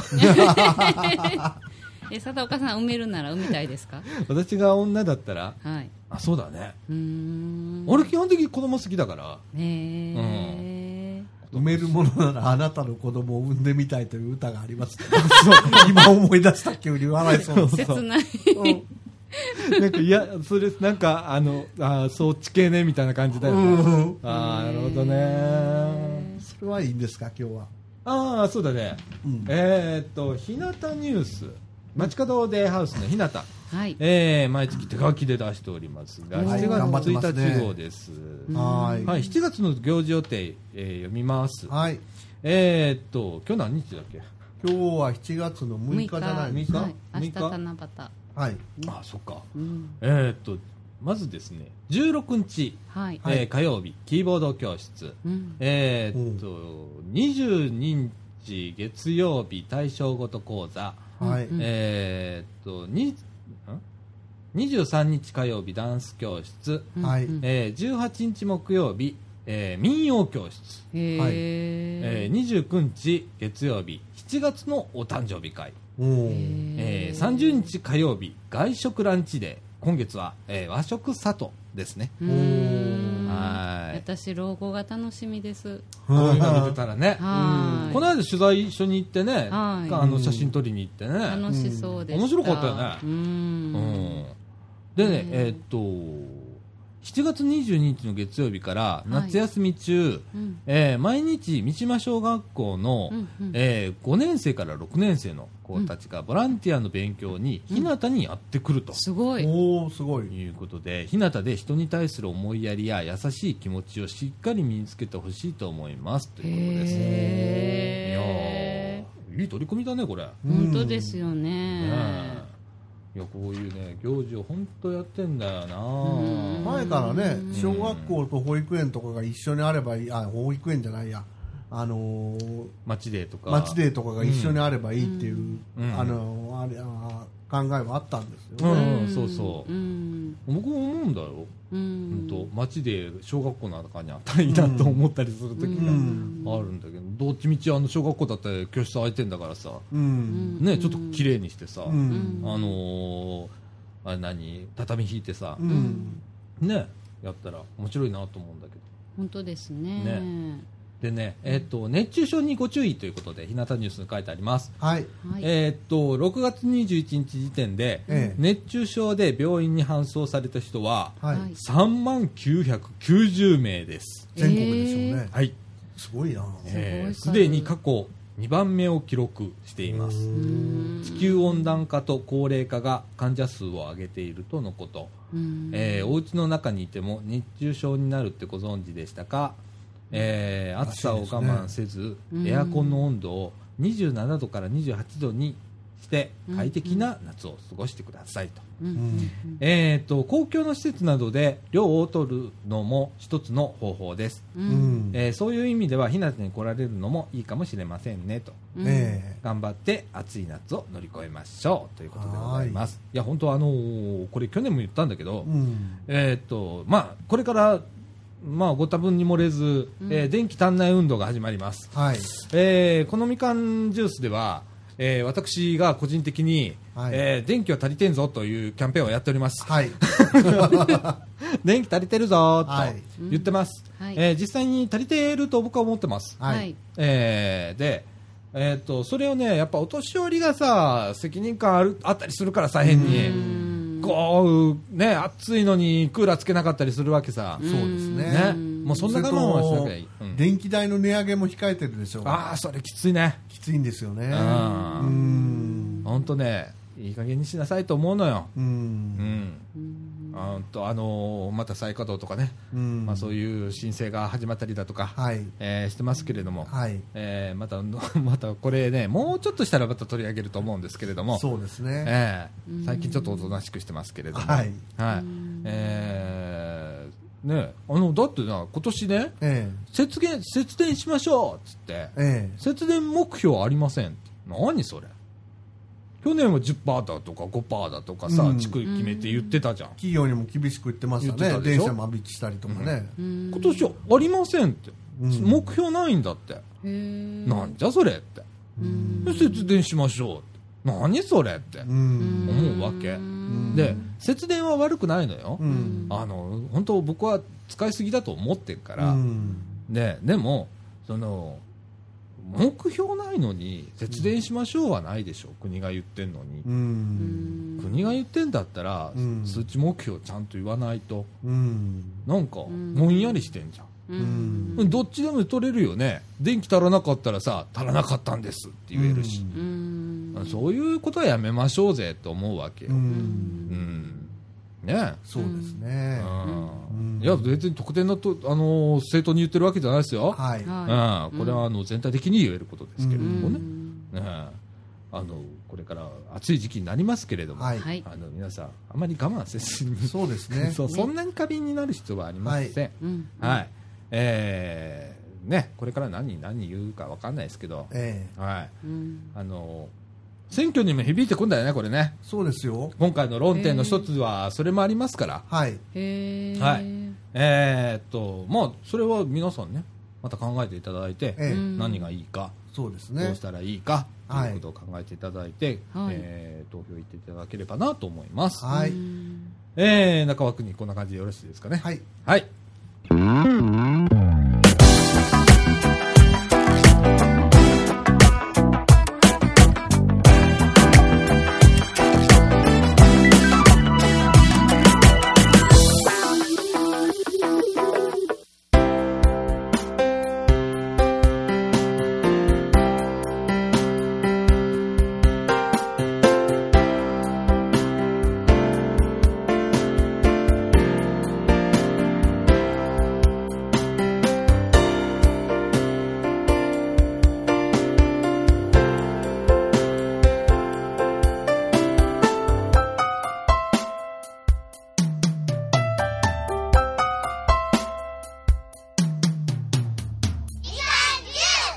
はい、ということで、はいエンディングのお時間でございます。はい。はいえーっと、その前に、ははいい。いつものあのコーナはい。ー、久々でございます。久々です行ってみね。ましょうか。はい。はいエムネさんの、畑直のコーナー、えイエーーイ相変わらず、えー、揃っておりませんが、 はい。えーっとですね、えー、6月17日、はいえーっと、シシトウ収穫、はい。土曜日の雨で枝が折れてしまってました。はい支柱追加遅い っていうこと でえっと皆さんですね、はいえっとツイッターで M アンダーバー畑アンダーバーナウこのあのツイッターのアカウント見ていただきながらですね今6月17日の情報を読んでおります、えー一緒に追って、えーツイピック見ていただければと思いますはいえっとシートがうん。折れたのうん折れて下に溜まってますね。収穫、あ、本当だ。支柱追加したんだ。おーえー、わ、でもシシトでも考えたら、ウ。う。うんん枝が折れるぐらい実ってたっていうことですよね。そうかもな。おーで、そこに雨が降っちゃって、うんうん落ちちゃった。うんああ、なるほどな。すでごもい今日もシュもらったんだよね。そうそうそう、はいシシトウね。 今日もあの M 姉さん来ていただきまして、ししとうと、ナスとかぼちゃとう、んしそともらったんだね。そうそうそうそう。すごいうんありがとうございます、あ本当りに。がとうございます、えー、ししとうね、はい。これね、えっと、僕苦手だったのはいおなんだけど、これをですね、うちのかみさんは、うんはい。えーっと、塩コショウで、はいそのままサラサラっと炒めて出しやがんの。へーで、これが腹立つぐらい、これマヨネーズつけたらめっちゃうまいね。へ こーえ、そマヨネのまま切らずにえ切らずに切らずに。あ、もうそのまま掘り投げて、そう。炒でめる。ーってやって塩コショウすんねんな。うん。で、そのまんま、ベーンって出てくんねんけど、うん俺あの、苦いのダメとかあ、あ、ピリ辛ダメとかあうるんじゃん、当たりが俺あるからね、うんシシトウはう。んでもね、ここれね、うん。 マヨネーズつけたらめっちゃうまくって、へー何本でもいけんねやんか。へ ー俺最初ちょっと苦手かもとかと思ったんだけど、うん。これうまへーなんかね、辛いのの横にね、植えとくと映るとか言いますよね。えうん映るんですか辛うん。い。あー辛いのが本性なんですよ、もともとは。そうなんだへーピーマンであなんかも何でも。赤いの、これのシシトウってさ、うん。えー緑じゃん。うん。赤唐辛子が辛いイメージがあるんだけどさ、うん。えー緑唐辛子も辛いのあんのあるある。あんの、有名なのはタイのピッキムっていうのがあるんですよ。あ緑色。あそれはむちゃくちゃ辛い。あマジですか。へえーーじゃあそういうやつの隣に植えてたらもしかしたらこれも辛くなる。うん、そうそうそうそう。 M 姉さんとらに辛いの植えちゃダメよ。 僕今のやつが好きだから。そして6月17日、同じ日ですね。はいえっ、と、今年はナスの出来が良いということで、ついピークと。ナスの出来が良い。今日もね、うんナス。えっ、と、長長ナナススとね、ななんちゃらナス。そうナスですね。う。うんんすごもらいました。えー、ナス。わあすおごーい。いっぱいなってほるん。とねなんか綺麗プリプリしてて、えねーえテカテカしてて、うんうんね。すごいほんと出来いいね。うんねえ、いいですね。うわナス植えようかなと思うぐらいいいですね。ナスいいよ。ねえナスは、ほんとねう。ん何で食べますナスって。僕、ん一番多いの味噌汁だけど。ああ、味あー噌汁いいね。あ味噌汁とね、僕はね、うんあの、油で焼くの。ナスの素揚げみたいな感じに して。おーでうんで、醤油と味の素シュッシュってやっておー食べるの。へー好きなの。おーへうーまいんだよな、これな。あと、ナスあね。ー麻婆ナスな。ああ、麻婆ナスね。あーとかうまいね焼きナスとかね焼きナスだよね。うん焼きナスもね、ポン酢とね、鰹節うんはいで食べたら美味しい。あー好へきでーすね。ねえいいですね。はいうんえー、と、同じ6月17日、はいはいかぼちゃ、かっこ、エブス南京。えーこれで売れて、えーんこれで売れてるんだかどどううだかかよくよくわわかかんんなないいけけど、どとりあえず収穫、うんうんえー、と、直径21センチ、重さ2キロちょっと、おへーえ。エビス南京。ビスナンキン。どれ、どっちでしたっけねビスへえー、と、横にペンを置いていただいてますけれども、ナンキンはい。えー、と、比べ物になりません。でかいっす。おーでかいでかい直径21センチ。ケン重トさの2出キロ。生時の体重より重いあ、そう。おーケントへ1600グラム台だったんあ、ですそう。あそうケント君のちっちゃい頃、生まれたてはこれよりちっちゃかったんだ。はめっちゃ折りいちっちゃかったんだあらららら片手に乗りましたからあ、そ。はいいうやーこんなんやったんや だそう、そう見る のかぼこちれゃケント君じゃないからね。これよりもちっちゃかったんやそういうことだね。いあやあ。大きくなりましたね。ーねほんとえうん。うんえーっと、そして、はいえーっと、6月19日。ははいい。雨が本格的に降る前にと、午前中に収穫したもの、きゅうり23本、ナス7本、インゲンたくさん。ということで、ツイピックトンほ。いきゅうり23本、ナス7本、インゲンたくさんって、すごいもう農家じゃないですか。ねえどうやって持って帰らはるんですかねいや、カゴに詰めてこう。おおね重いでしょうそうでしょうねね。すごい昔だったらさ、うんこうリュックみたいなカゴがあったじゃんああ、あそういうかもね、うなんかんね。そういうカゴがあってさ、うんその中にいっぱいこう入っててさ、うんうんうんもう前のめりになりながらこうやってなん か全然いながらさおじいんおばんとかねねえ今もあるんですかねああいうカゴあれでもあったあれあのほれ、うんよく道の駅とかで見るんだけどへうえん思わず買っちゃいそうなのあるよねうんあーああいうなの ってうんそうなんですかうん何昔の人はあれ、あれ、ゴミ拾いもあれでしたよ。あれあんなんだへよこねんなこう、あの、挟むのやってあ、ーこれでひょいひょいってね。ねえやってますよねへそーうそうそう外れないんですか外れないんだからうまいことなってんのようん。へえそうすごいうんえー、次行きましょうは6い月22日、はいえー雨が全く降らなくて文句言ってたけど、うんそれならって感じで、うん感じに降りすぎて、苦笑い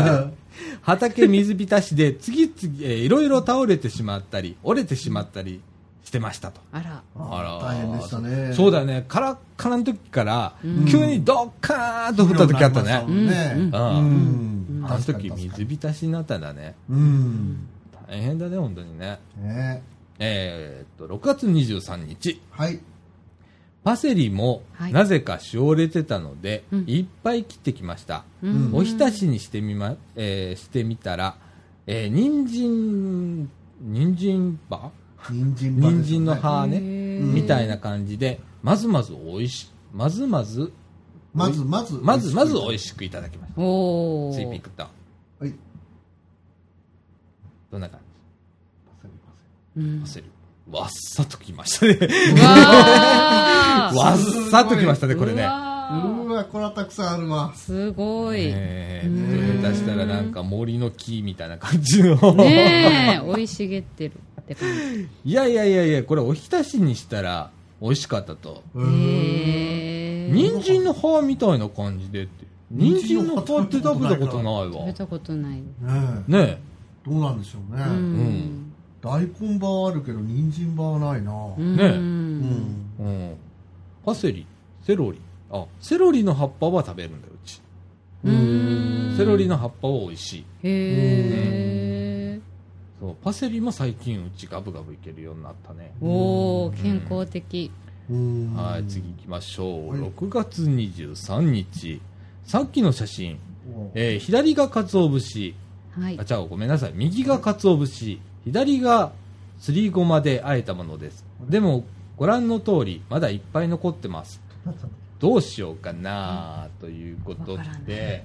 竹永さんのツイッターがおかしくなりま した。はいすいま せんえーっと、直しますので、少々皆さんお待ちくださいませ。お願いします申し訳ないいやでーす。本当お私じいもわさかんんないのおじいさんの介護をしており ます。はい。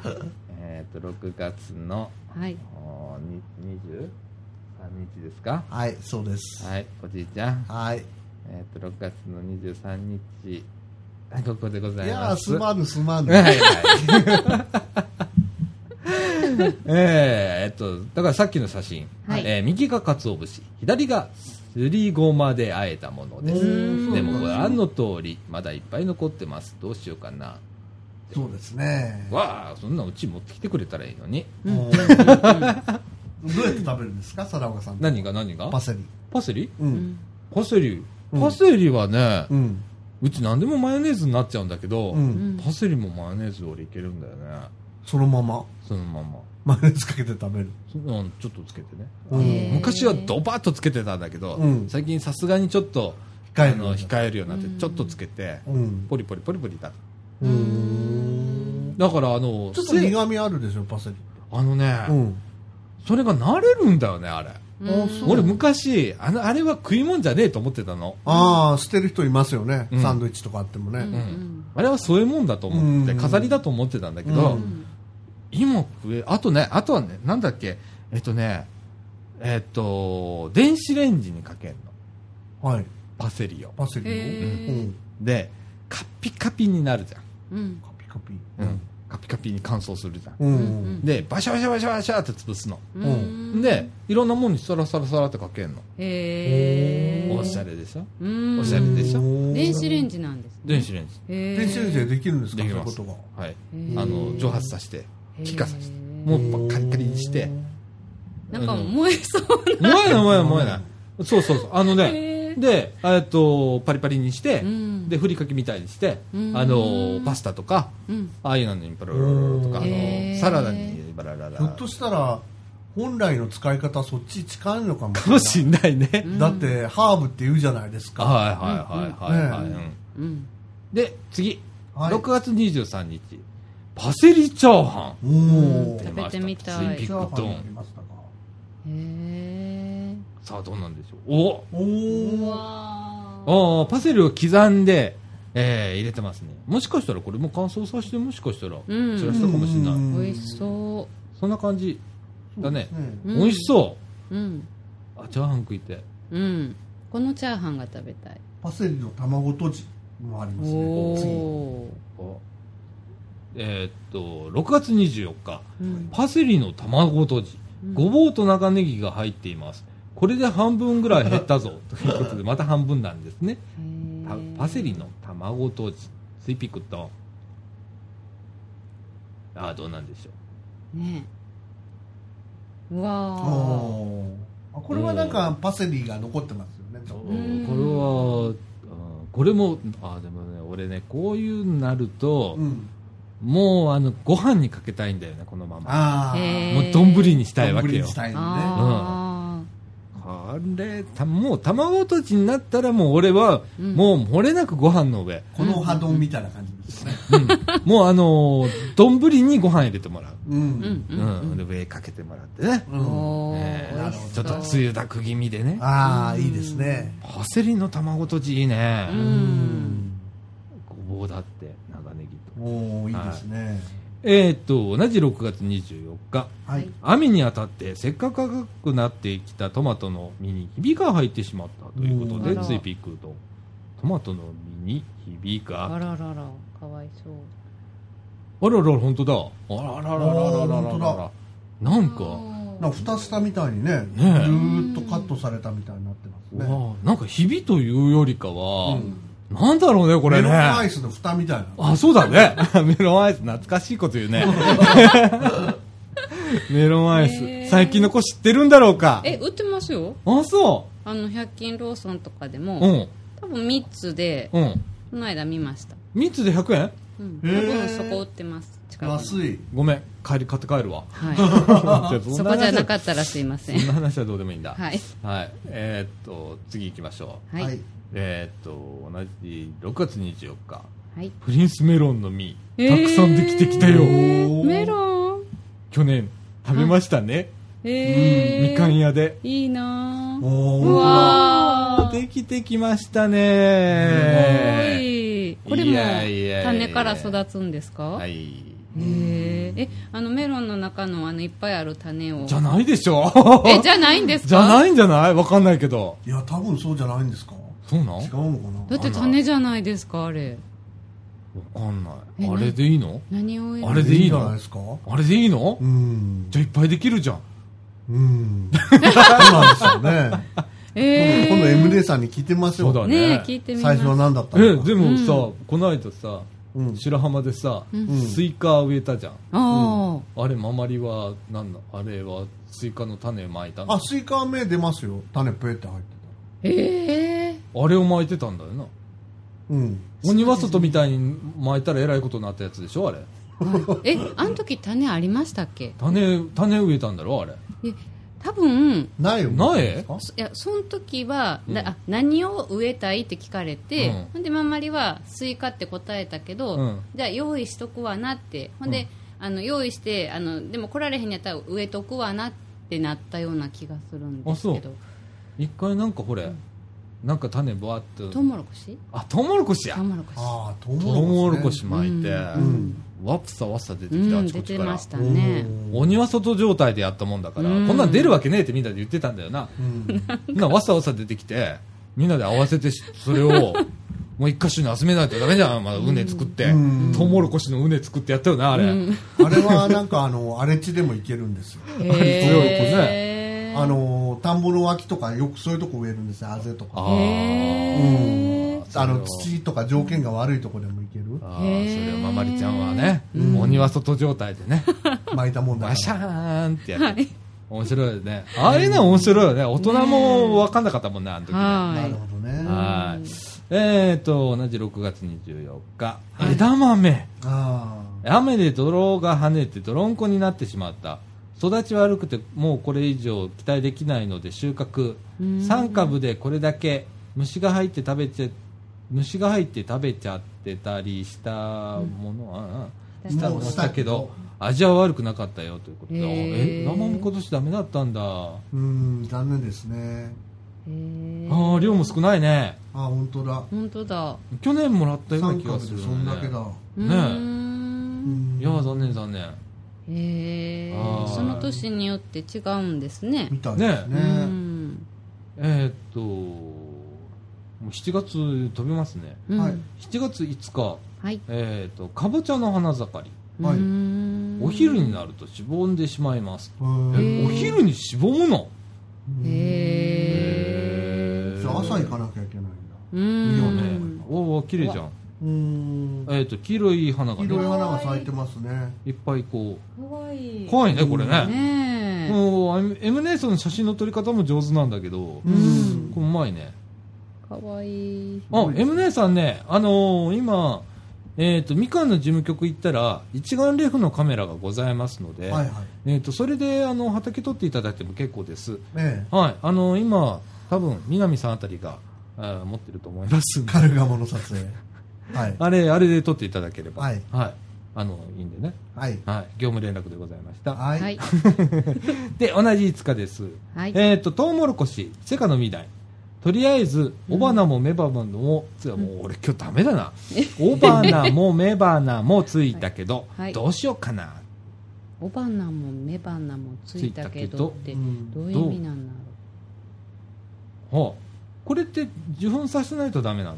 多分そうだと思います。あ、そうへえう。それって大変じゃない大変だと思 います。これ白浜やってんのかないやほっときゃ受粉するんじゃないですか、こういうもんって。えあ本当であ、すかそうなのううーん。んじゃあいいけど、みたいな。うーん 俺自ね、然に好きなのトウモロコシ。うんあー私も好きですそう、すっげえ俺だから今白浜のやつも楽しみにしてんの。うん。あと、あの、スイカも好きだから、うおー。ねうんねついでにあの、ちょっと白浜情報で言うと、はい。はいこんにゃく芋を埋めた、植えたらしいです。おおで、こんにゃく作るらしいです。大大変じゃないですかあれえなんかさらしたりして、そうだよ。毒抜かなきゃいけないんそうですそようね。そうそう。へーこんにゃく芋を植えたんだって。うん。毒があるんだえっと、あのう、んこんにゃく売るんだって。次次々考えるね、あの人たち。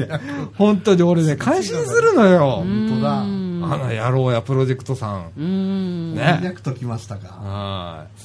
えーっと、同じ5日ですね。はいもっと背が伸びないオクラ。うん去年は大きく育って飽きるほど実をつけたんだけどなあへーということで、ついピックと。オクラ大好きオクラうまいよなう。んね毎年違うんですね。違うんですねねお本不思議当だ。あこんな汗しかならないんあだ。ららららら。白いそうですね。クリーム色みたいなのかがあわるんですね。いいで、上にビョーンと向いてんだね。うんオクラってこれ、れ逆と思ったんだけどね。あの、言ったら、とんがってる方とんがってる方が上に向いてんのね。へえだから、すごいあそうなんだね。ううんんせっかくね、ビニールシートまで貼ってるのにね。ねうんえ。いやハーハサミがサミぐらいしかないですね。えうんー、えーと、10時間前。はい赤しそ大きくなってきた。はいまたさだちゃんちでジュースに加工してもらおうかなっていうこと で。ツイピークだ。そうね去年ね、ほんと一抱え。うんこう大きくしと抱えよ、えーぐらい赤しそもらってへー家で枝がついてるからさそっから全部こう、しそを全部葉葉だけね取取ってうんでそれをこう水洗いしてへえでそれをつけて、うんでしそジュース作ったのねへでえこれがうまかったのほんで、まあ、アレルギーにいいからさ去へえ年ねうちのねあの夫婦2人ともね鼻炎がマシだったのへえねごいあるんですねあるんだよ赤しそいっぱい作ってくれてんじゃうーんんね原料が着々とできてますね。はい。で、今ね、ちょうど、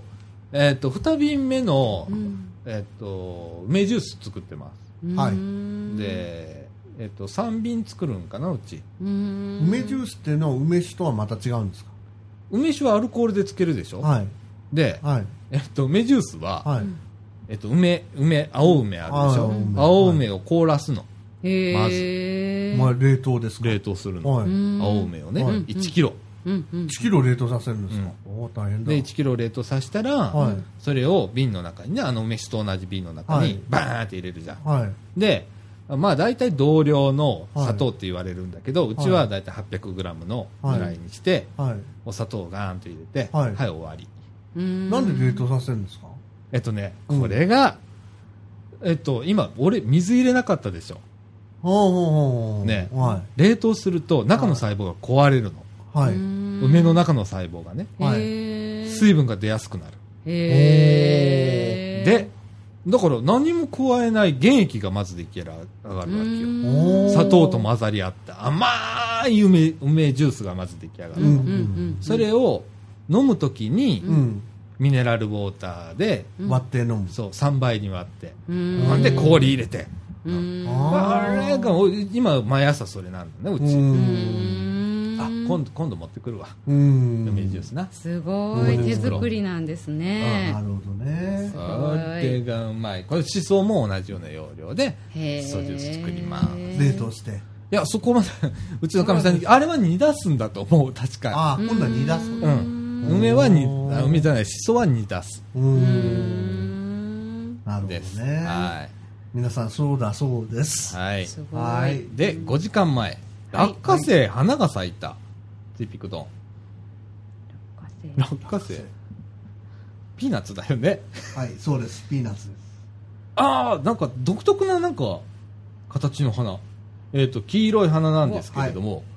なんだろう蝶々みたいな花そうですね花だねこれうん僕も落花生の花っていうのは初めて見ましはっきりした色ですた、ねここから実が地中に入っていくんですよビューえ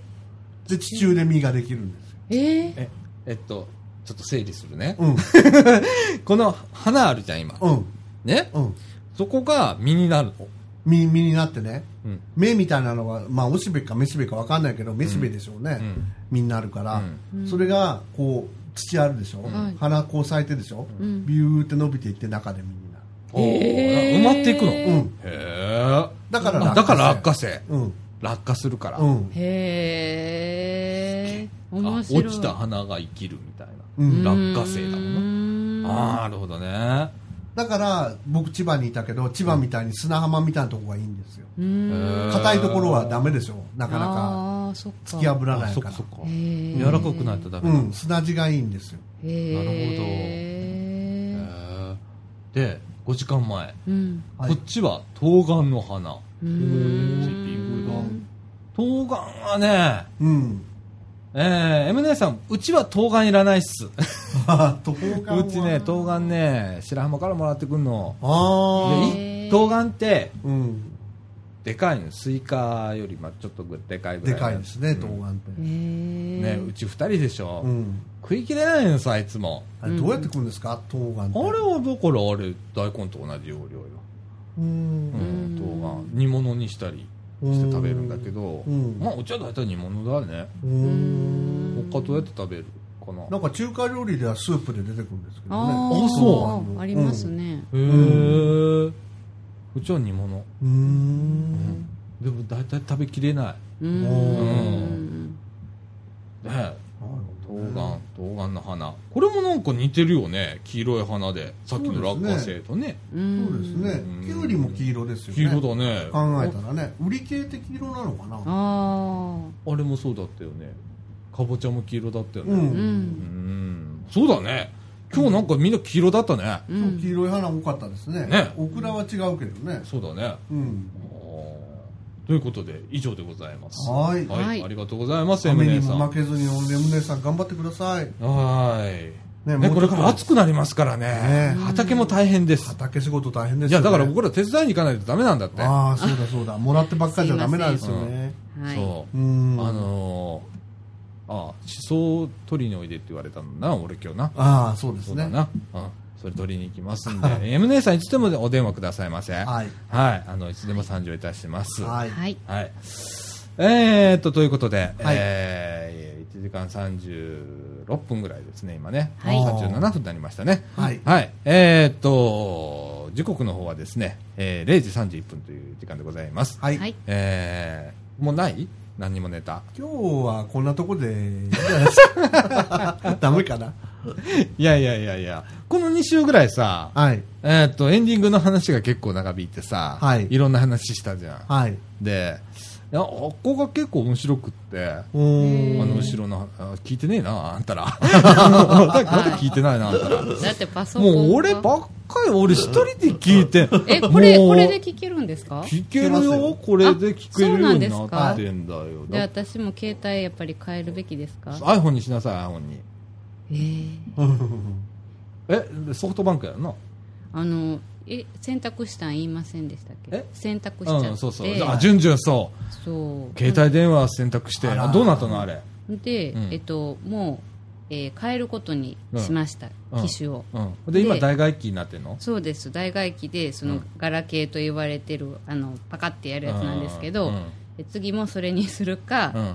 他のにするか迷ってますあ、それはもうス、もうスマホだね。どうせ変えるんだったらもうスマホにしたらいいんうじゃわ、ない竹中さんがスマホって言ったんだ。うん俺、えー俺、どれだけた竹中さんに説得したか。えでも行く時はすぐ行ったでしょ行く時はすぐ行ったけど、最初はなんかもうな、なんだかだとかって言ってさ、えあーのいやーこれ僕にはあのタッチができないとかさ、うんなんか散々言ってたんだよ。えーえーどうですかん実際で、、うんで、最初の日も、はい申し込んだ日も、結構もうブルブルしてたわけ。で、今、何普通に使ってんじゃんとかって、ん何振ることもなくなって、はい普通に使ってんのよ。すごだいから、ああれってね、人間ってすごいもんで、ん制御できんのよ、ある程度。そうですうん、ねだから何事もチャレンジ。うんえーねえー絶対こっちの方がいいんですかあの、絶対こっちの方がいいです。これこれ からのこと考えるとこっちの方がいいこれからのこと考える と、先々考えるとなんか爆爆笑してますもう竹中さんがそういう姿。えー竹中さんじゃがあ、もう竹中さんを信じて、竹こ中さんっがちにします。ええ iPhone5 進めた。はいおーでだってすごいな。な7000円かなんかいくらか電話代かかってたんでしょあ、えー、毎月1万5000円ぐらいです。 1万そうで5000しょ円だったら契約にもよるけど僕だったら5000円ちょっとですもん払ってる、毎月へーそんなもんそんなもん。うんだだか、かららそうなんだよ。だから、プラン見直したプりランして。見直したりしたら、うんもっと安くなりますから、うんあ、そうなうんですん、か、だからガラケーでそんなに出すんだったらもう、もうバンバンバンバンサービス切って、うんで、新しいサービスに乗り換えて、うんで、あの、必要なサービスだけも抑えときゃいいから、うーん。ほんならソフトバンク同士だったら無料とかあり、今でもそうやけど、はい。ん例えば俺から順々かけても無料だよな、確か。ちあーゃちゃうかったっけあれ家族割だけか。だけかな。うん、ちょっとわかわんかないんないけど、はうちやったらダブダブルホワイトとか入ってるから、ソフトバンク同士だったら無料だったと思うの。うんとか、まあいろいろあるのよ。だかうんらそんなん見直したらはい安くなるから。うん。うーん。い、や、まああの、あ、順々ね、はいもうこれでラジオ聞けるようにして、そうですね。そう、俺みたいに、うんあの、週に何回も聞き直 して、うんえーいやええじゃねえよ。ええじゃねえ よ。大体聞いてない方がおかしいじゃん。このラジオやってながら。 あ本当にえこの二人は。はあ二人じゃないんだよ。今日来てない。このもう一人もそうなんだから。ー、はい。ともう参ったよ。本当にもうこうやってね。 はい。うん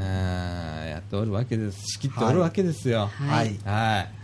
い。で、まあ、そのうち聞いてくれるでしょ、皆さん。はいね。え、はい竹中さんは聞いてるんでしょ あんまり聞いてません なんでなんでその理由を聞きたいわ。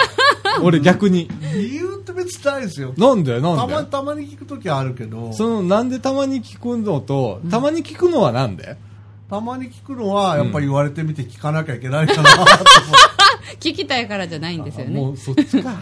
え、でもね、でも俺う私すっ、ごい今落ち込んえだ。私多分ねあのこれに変えて聞,、え聞くとするじゃないですか、はいでも絶対なんか洗濯物干したりとか、うん何かしながら聞くことになると思うんですよ、うんそしたら、うん絶対もう覚えてないと思う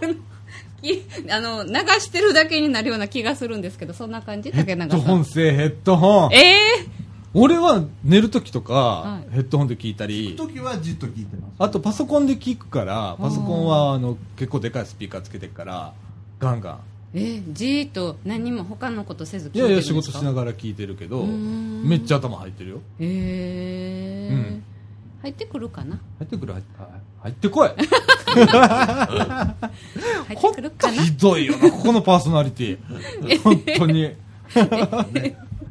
バランスということがいや本我当ね、々いです。はいや本当ね、はい。頼むよ、はい次世代のラジオ部を担うあなた方えねえあのそうなんですかいやもう逃げられないやいやいやいやいやいやいやいやいやいやいやいやいやもうもう俺これ以上落ち込ましたらダメよ、ね、今日もまた俺が眠れない夜をこう過ごさないとダメなんだえからでもあのはっきり聞いておきたいんですけど貞岡さんはラジオが好きで、はいで喋るのも好きだから、はいやってはるんですよねはい私ラジオ別 に2週に続いてこの発言しよった違うと思うんだそれその発言は違うと思うんだなんですか、いいあの、はいうんとはい、ラジオ聞くの嫌い、ラジオうは、んあのケン聞きたくないけどケントがずっと NHK のラジオをつけたまま寝,、ね寝させてくれって言うからずっと夜中ついてるんついでてするんえだな、ううんん嫌いなんだ いや俺は基本的に、それはケント君でしょうんそうでだから、ジュンジュンはどうなの私はラジオは別に聞いてないです あのかかってたらそうやってあほらあの家の中でそうやってかかってたらなんとなくやっぱ聞いてますけど、うんはい。はいなんとなくかけといて、はいうんあのループしてずっとさあでも喜ぶかもケントあがそうだよそうだよ健人君が喜ぶ わそうだよ自分のね、お母さんがやってるからえね。ー、そうケント聞いてねそうだよ、ううんん健人君聞いてね本当に、聞いてください。ううんんいやこういうあのねはういんあのラジオ何回も俺って聞くじゃん自分のラジオ、んアホみたいに聞くじゃんうんで毎週こう反省してんじゃん、で、えー、と先週はあんまりそうなかったうんこうなんか自分が気になるようなことなかった、うん10回のうちにまあ2回ぐらいって言ったじゃん俺ね、うんえー、とだから、え2勝8敗ぐらいするわけさうん。うん。で8敗ぐらいの時はもう本当落ち込んでんのよう俺ん。 1週間の3日ぐらいは落ち込んでるって言ったじゃん、ね嫌だ俺年間ほとんど落ち込んでんね俺ね、ラジオのせいでうん、やだやだ本当にえー、そんな風になりたくないでいすやいやいいラジオに育ててくださいうんああのーサポートスタッフですからよろしくお願いしますよ本当に喋りも上手にならないといけないんです私喋り上手じゃないですからえー今だってどれだけ詰まって読んだよ読めない漢字は出てくるしさえー、ねしょっちゅう出てくるよな、うん竹中さんにオンタイムで俺聞くからねこうやって、うんこれなんて読むんだっけみたいな感じでラジオしながら聞いてるからうそうだよんそんなもんだようんあとはどれだけのテンションを上げるかだよ、えうん、なんーか寝れないって言ったじゃん先週のラジオでいもやそれも嫌 寝れなくなるの も嫌そこまで育ててやろうなね、嫌だそうですね。いや本当目がパッチリ開いてるからええー、またほら崩れるじゃないですかほらほら生活リズムがリズム、リズムうん崩れてんじゃんお前あんたんとこの家庭崩れてんじゃんいい 加減にしまあ確かなよに本当に確かにそれを是正しようと思ってこっちは一生懸命やってんだよ本当に 頼ませよお前いでもラジオでまた戻っちゃうじゃないですかや土曜日は土曜日ええ俺はそういうモードに入るもん、えーなんか普通は俺普通に起きてんじゃん昼間ー、うんそうじゃないと仕事になんないもんあーそっかだから俺土曜日にしてんの日曜日はいいじゃんん日曜日休みだからうーん開き直ってええねー、なるほど、はういんでございますはいはいえーとただいま時刻は、えー0時40分でございます、はいえー今週の放送も1時間50分コースですねはい。はい、えー、もうこれぐらいやめときましょう はい。はい